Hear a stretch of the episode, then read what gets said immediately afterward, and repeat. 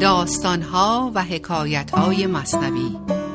برنامه از فخری قمیشی. اشنوید ای دوستان این داستان. خود حقیقت نقد حال ماست آن. دانه معنی بگیرد مرد عقل ننگرد پیمانه را گرگشت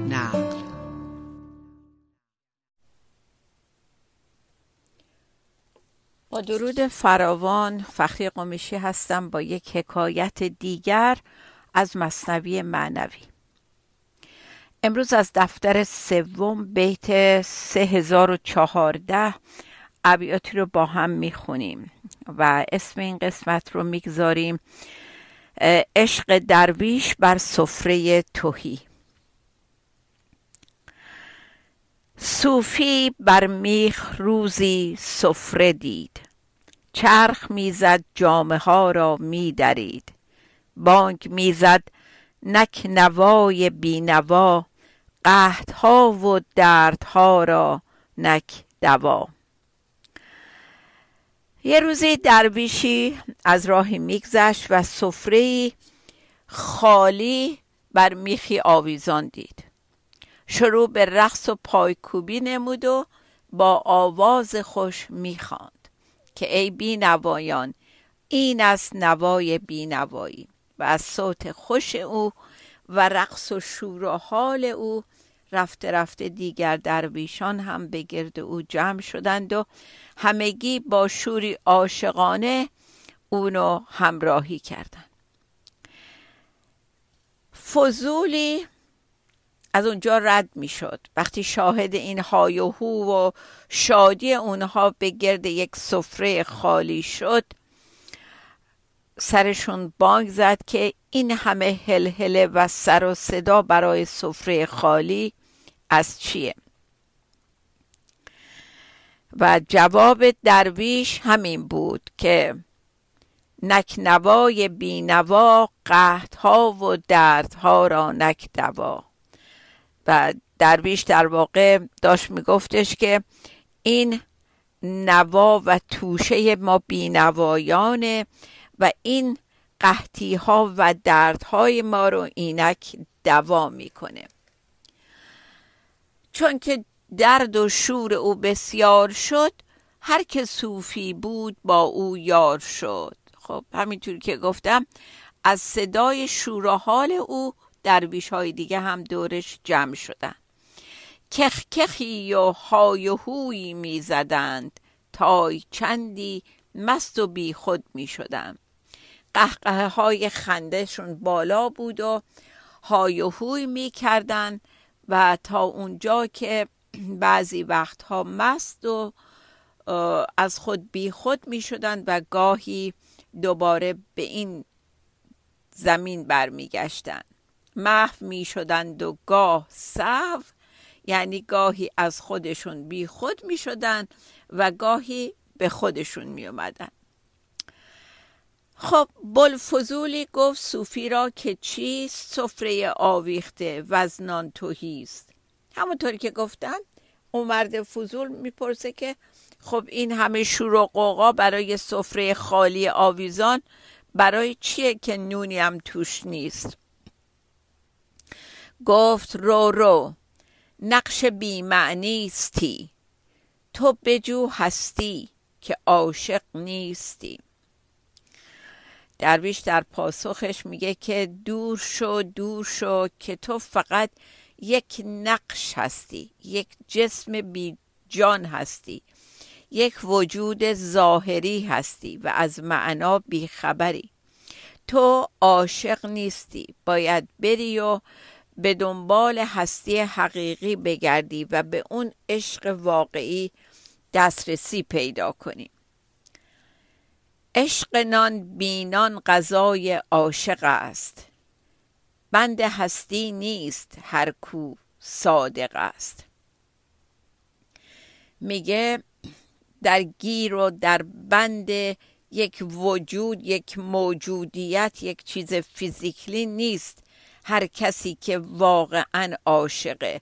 چون که بدون نان هم همچین عاشقی هنوز عاشقه عشق نان بینان غذای عاشق است. لزومی نداره نانی وسط باشه تا عاشق عاشقانه برا فرستنده نان برقصه و شادی کنه. میگن که آدم شاکر به اون نعمت نیست که شکر می‌کنه. به دهنده نعمت شکر می‌کنه. و این درویش ها از اون جایی که خالص و عاشق بودن شادی می‌کردن برای فرستنده نعمت نه برای خود نعمت. عاشقان را کار نبود با وجود. عاشقان را هست بی سرمایه سود. میگه عاشقا به جسم و به اون مایه شادی کاری ندارن. عاشق اون نیستن. و عاشقا عاشق سرمایه نیستن. خود به خود سود گیرشون میاد. یعنی بدون اینکه چیزی وسط بذارن با همون عشق خالصشون به سود می‌رسن. این سودشون ربطی به سرمایه نداره. اون سرمایه چیز اولیه و لازمشون نیست که باید بیارن وسط. به قول خودمون شادی بی دلیل و بی بهانه دارن اینها. بال نی و گرد عالم میپرند. دست نی و گوز میدان می‌برند. باز میفرماید اینجور عاشقا این درویش ها به ظاهر بال ندارند ولی دور تا دور عالم پرواز می‌کنن به ظاهر دستی ندارن ولی گوی رو از میدان می‌برند. و در واقع همیشه برندن.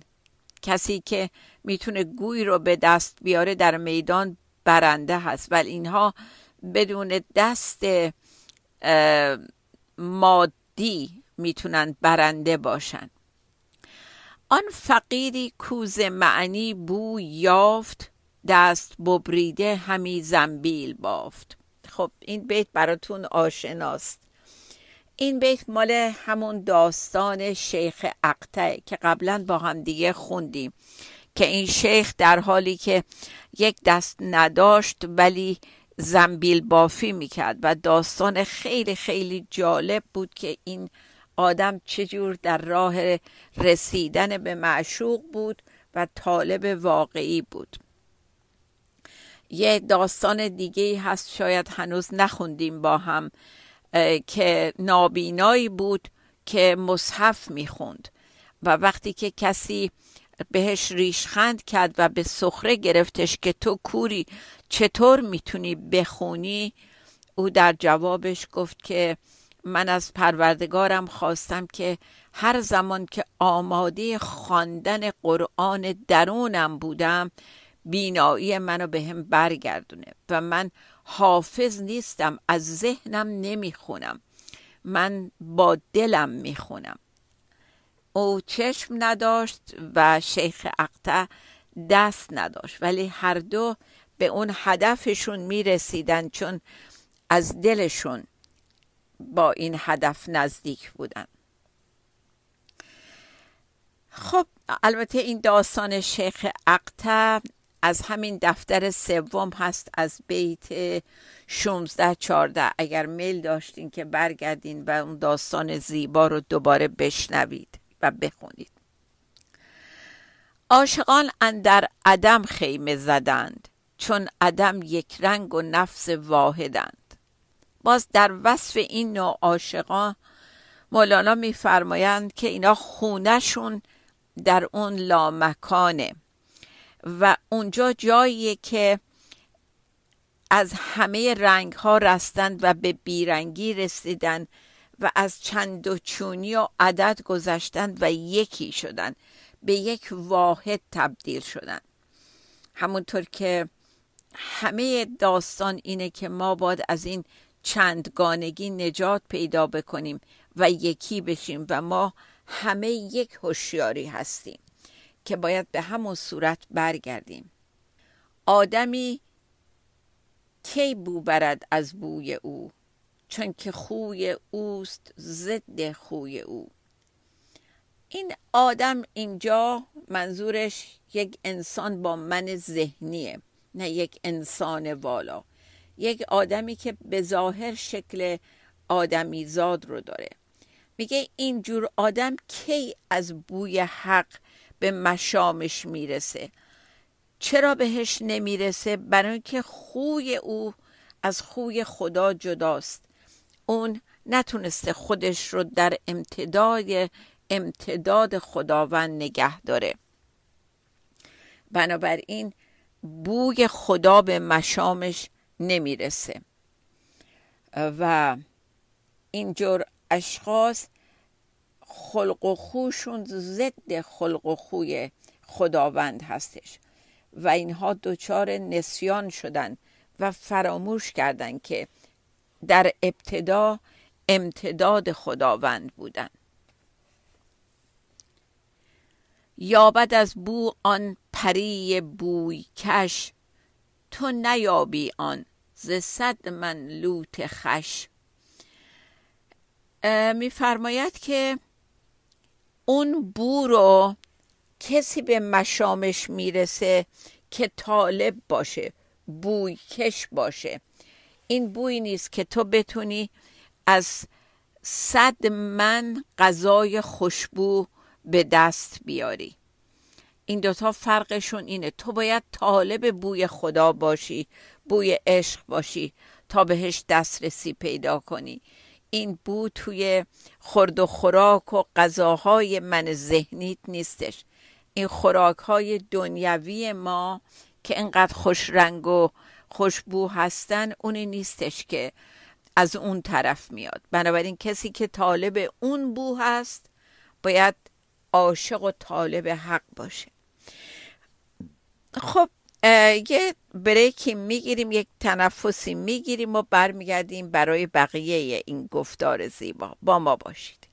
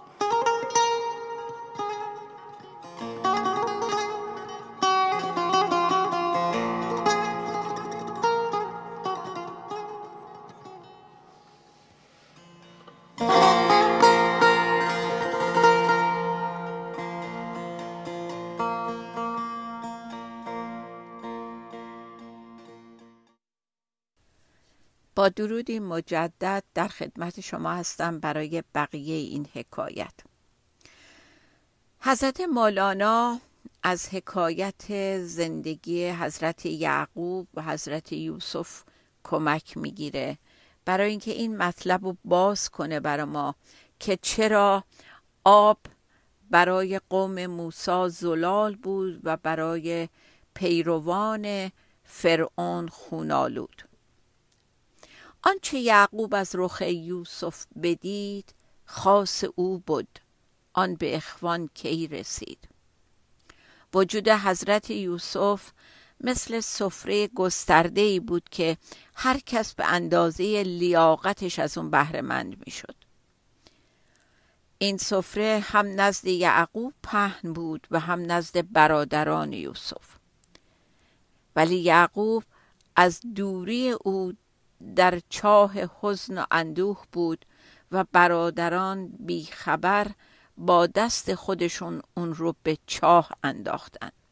و در واقع یعقوب به دست خودش برای رسیدن به فرزند به چاه هرمان فرو رفت در حالی که برادران که همه از جنس ذهن و من ذهنی بودند به دست خودشون اون رو به چاه انداخته بودند نزدیکتری از رگ جانم به من ای دوست هرچند که دورم ز تو از روی مسافت. دوری و نزدیکی ما به مسافت ربطی نداره به هم دیگه. برای همینم بود که مهم نبود که یعقوب در کنعان بود و یوسف به مصر. ولی یعقوب همیشه باور داشت که یوسفش زنده است و دوباره به هم می‌رسن. این ز عشقش خیش در چه می کند وان بکین از بحر او چه می کند باز همون مطلبه میفرماید که حضرت یعقوب از عشقی که به یوسف داشت خودش رو به چاه انداخت که در کنار او باشه. و این چاه در واقع هم اون جایی بود که خودش رو معتکف کرد و در اون خودش رو حبس کرد و در اندوه دوری از یوسف به تنهایی سر می کرد ولی اون دیگران اون برادران از روی دشمنی چاه میکندند و روی یوسف رو به چاه مینداختند سفره او پیش این از نان توهی است. پیش یعقوب است. پر کو مشتهی است. سفره حضرت یوسف که اون جمال و اون کمالات یوسف بود مثل یک سفره گسترده ای بود ولی برای این برادران پرکینه که همه از من ذهنی بودند و حسود بودند خالی به نظر می رسید از نان توهی بود. در حالی که همون سفره جلوی چشم یعقوب پر بود برای اینکه او مشتهی بود. یعنی بسیار اشتها داشت بسیار ولع رسیدن به یوسف رو داشت. در واقع این همون داستان جوعه که هرچی می‌خورد سیر نمی‌شد. یعقوب هرچی از سفره عشق یوسف می‌خورد سیری ناپذیر بود و همچنان مشتاق بود. باز طبق معمول که به هر قسمت داستانهای مولانا که می‌رسیم یک نگاهی به خودمون میندازیم ببینیم ما در سفره خان الهی که جلومون گسترده شده چی می‌بینیم؟ آیا طلب داریم و اونو پر از نعماتی که خدا فرستاده می‌بینیم یا کوریم و نمی‌بینیم و این سفره رو توهی و خالی می‌بینیم. روی ناشسته نبیند روی هور لا سلاته گفت الا به تهور و این روی یار دیدن از طرف یعقوب همین بود. برای اینکه دلش پاک بود. یادتون اون بیت قشنگ و خانه را من روفتم از نیک و بد. خانه پر است از عشق احد. تا دل ما خالی نباشه از همه چی خوب و بد نکنیم. هیچ چیزی تو دلمون نباشه چون اونجا فقط جای احده. اون موقع خدا پاشو به درون ما نمی‌گذاره. باید دلمون خالی و گسترده و باز باشه تا بتونیم این نزدیکی رو حس کنیم. اجازه بدیم خدا پاشو تو دلمون بگذاره. عشق باشد لوت و پوت جانها. جو از این روی است قوت جانها. غذای جان از نوع عشقه و خوش به حال آنان که در این گرسنگی عشق به حد جو رسیدند و از عشق سیر نمیشن. جو یعنی گرسنگی اینو تو داستانهای دیگه خوندیم. گرسنگی سیری ناپذیر. و باز داره در واقع اینجا میگه خدا کنه ما به این نوع گرسنگی مبتلا شده باشیم که برای کشیدن عشق و غذای جانمون سیری ناپذیر باشیم. ما واقعا گرسنه چی هستیم؟ گرسنه عشقی یا گرسنه همهویت شدگیامون؟ پول بیشتر می‌خوایم عمر بیشتر می‌خوایم نمی‌دونم زیبایی بیشتر می‌خوایم مقام و تفاخر بیشتر می‌خوایم بیشتر نمایش داده بشیم بیشتر بهمون احترام بذارن. ما گرسنگیمون از چه نوعیه؟ از اونه که فقط حضرت حق رو می‌خوایم بدون هیچ کدوم از این چیزا یا فقط شکممون رو داریم با اون غذاها پر می‌کنیم؟ از دیگران اعتبار گرفتن آبرومون از بیرون می‌خوایم. جوع یوسف بود آن یعقوب را. بوی نانش می‌رسید از دور جا. میگه یعقوب گرسنه بود جو داشت ولی گرسنه یوسف بود. و بوی یوسف رو میگه بوی نانش. اون یوسف اون غذای عشق که می‌خواست از راه دور بهش می‌رسید. و در واقع حضرت یعقوب طالب واقعی یوسف بود و انقدر این طلب به عشق عمیق بود که قادر بود بوی او رو از فرسنگ ها دور بشنوه. و باز هم در داستان می‌دونین که یعقوب همیشه چشم به راه یوسف بود و هرگز داستان دریده شدن او و مرگ او رو به دست گرگ از زبان برادران یوسف باور نکرد. و از اون طرف هم یوسف از این طلب او آگاه بود. پس پیراهن خودش را به وسیله برادرانش به طور ناشناس برای پدر فرستاد. آنکه بستد پیراهن را می شتافت. بوی پیراهن یوسف می نیافت. ولی این بوی پیراهن یوسف رو فقط یعقوب قادر بود استشمام کنه. در حالی که اون کسی که پیراهن رو در دست داشت و شتابان به سوی یعقوب میومد اون بو رو حس نمی کرد. وان که صد فرسنگ از آن سو بود او چون که بود یعقوب می بوید او. ولی اونی که یعقوب وار بود و یعقوب بود و طالب راستین بود از صد فرسنگ دور می‌تونست بوی یوسف رو از پیراهنش بشنوه. آیا ما نیز طالب حقیقت هستیم همونطور که یعقوب بود؟ ای بسا عالم ز دانش بی نصیب حافظ علم است آن کس نه حبیب. این حکایت عالمیه که از علم خودش بی بهر است. علمش تو دستشه ولی نصیبی ازش نبرده. فقط حفظش کرده ولی یار و رفیق اون علمش نیست. یعنی اون علمش رو به کار نمیبنده. فقط حفظ کرده و به زبان میاره. و اونو درک نکرده. اینها دنیای معلومات در ذهن خودشون انباشته کردن. ولی در جانشون ریشه ندوونده اون علمشون. رابطه عمیقی با این علمشون برقرار نکردن و فقط توتیوار اون رو حفظ کردن و با خودشون حمل می‌کنن و این بر اون بر میرن. در حالی که مستمع از وی همی یابد مشام گرچه باشد مستمع از جنس عام. میگه ولی امکان این هست که شنونده این درس های این عالمی که عمل نداره با اینکه از جنس عام آدم کم سوادی از توده عامه مردم هست همون مطلب رو میشنوه و عمل می‌کنه در حالی که خود اون صاحب علم ازش بیخبره.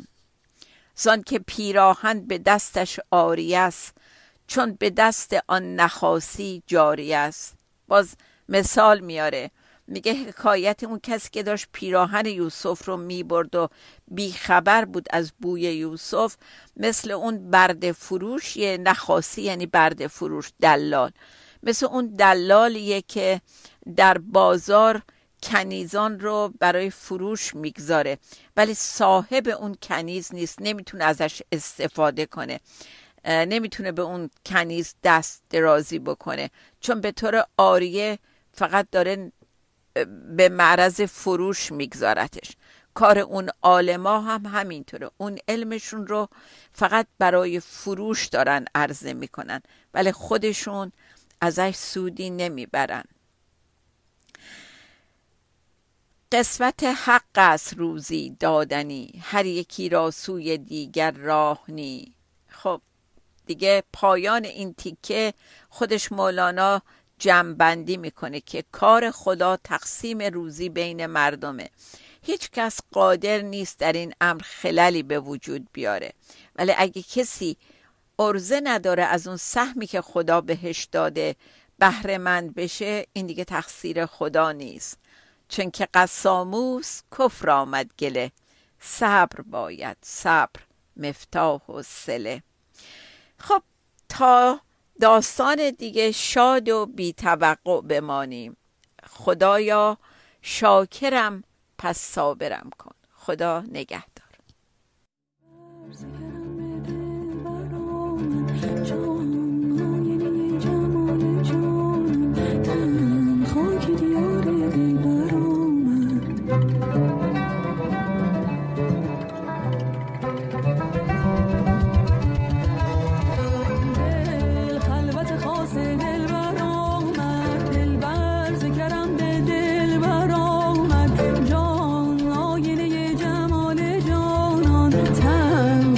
دیار دل برامن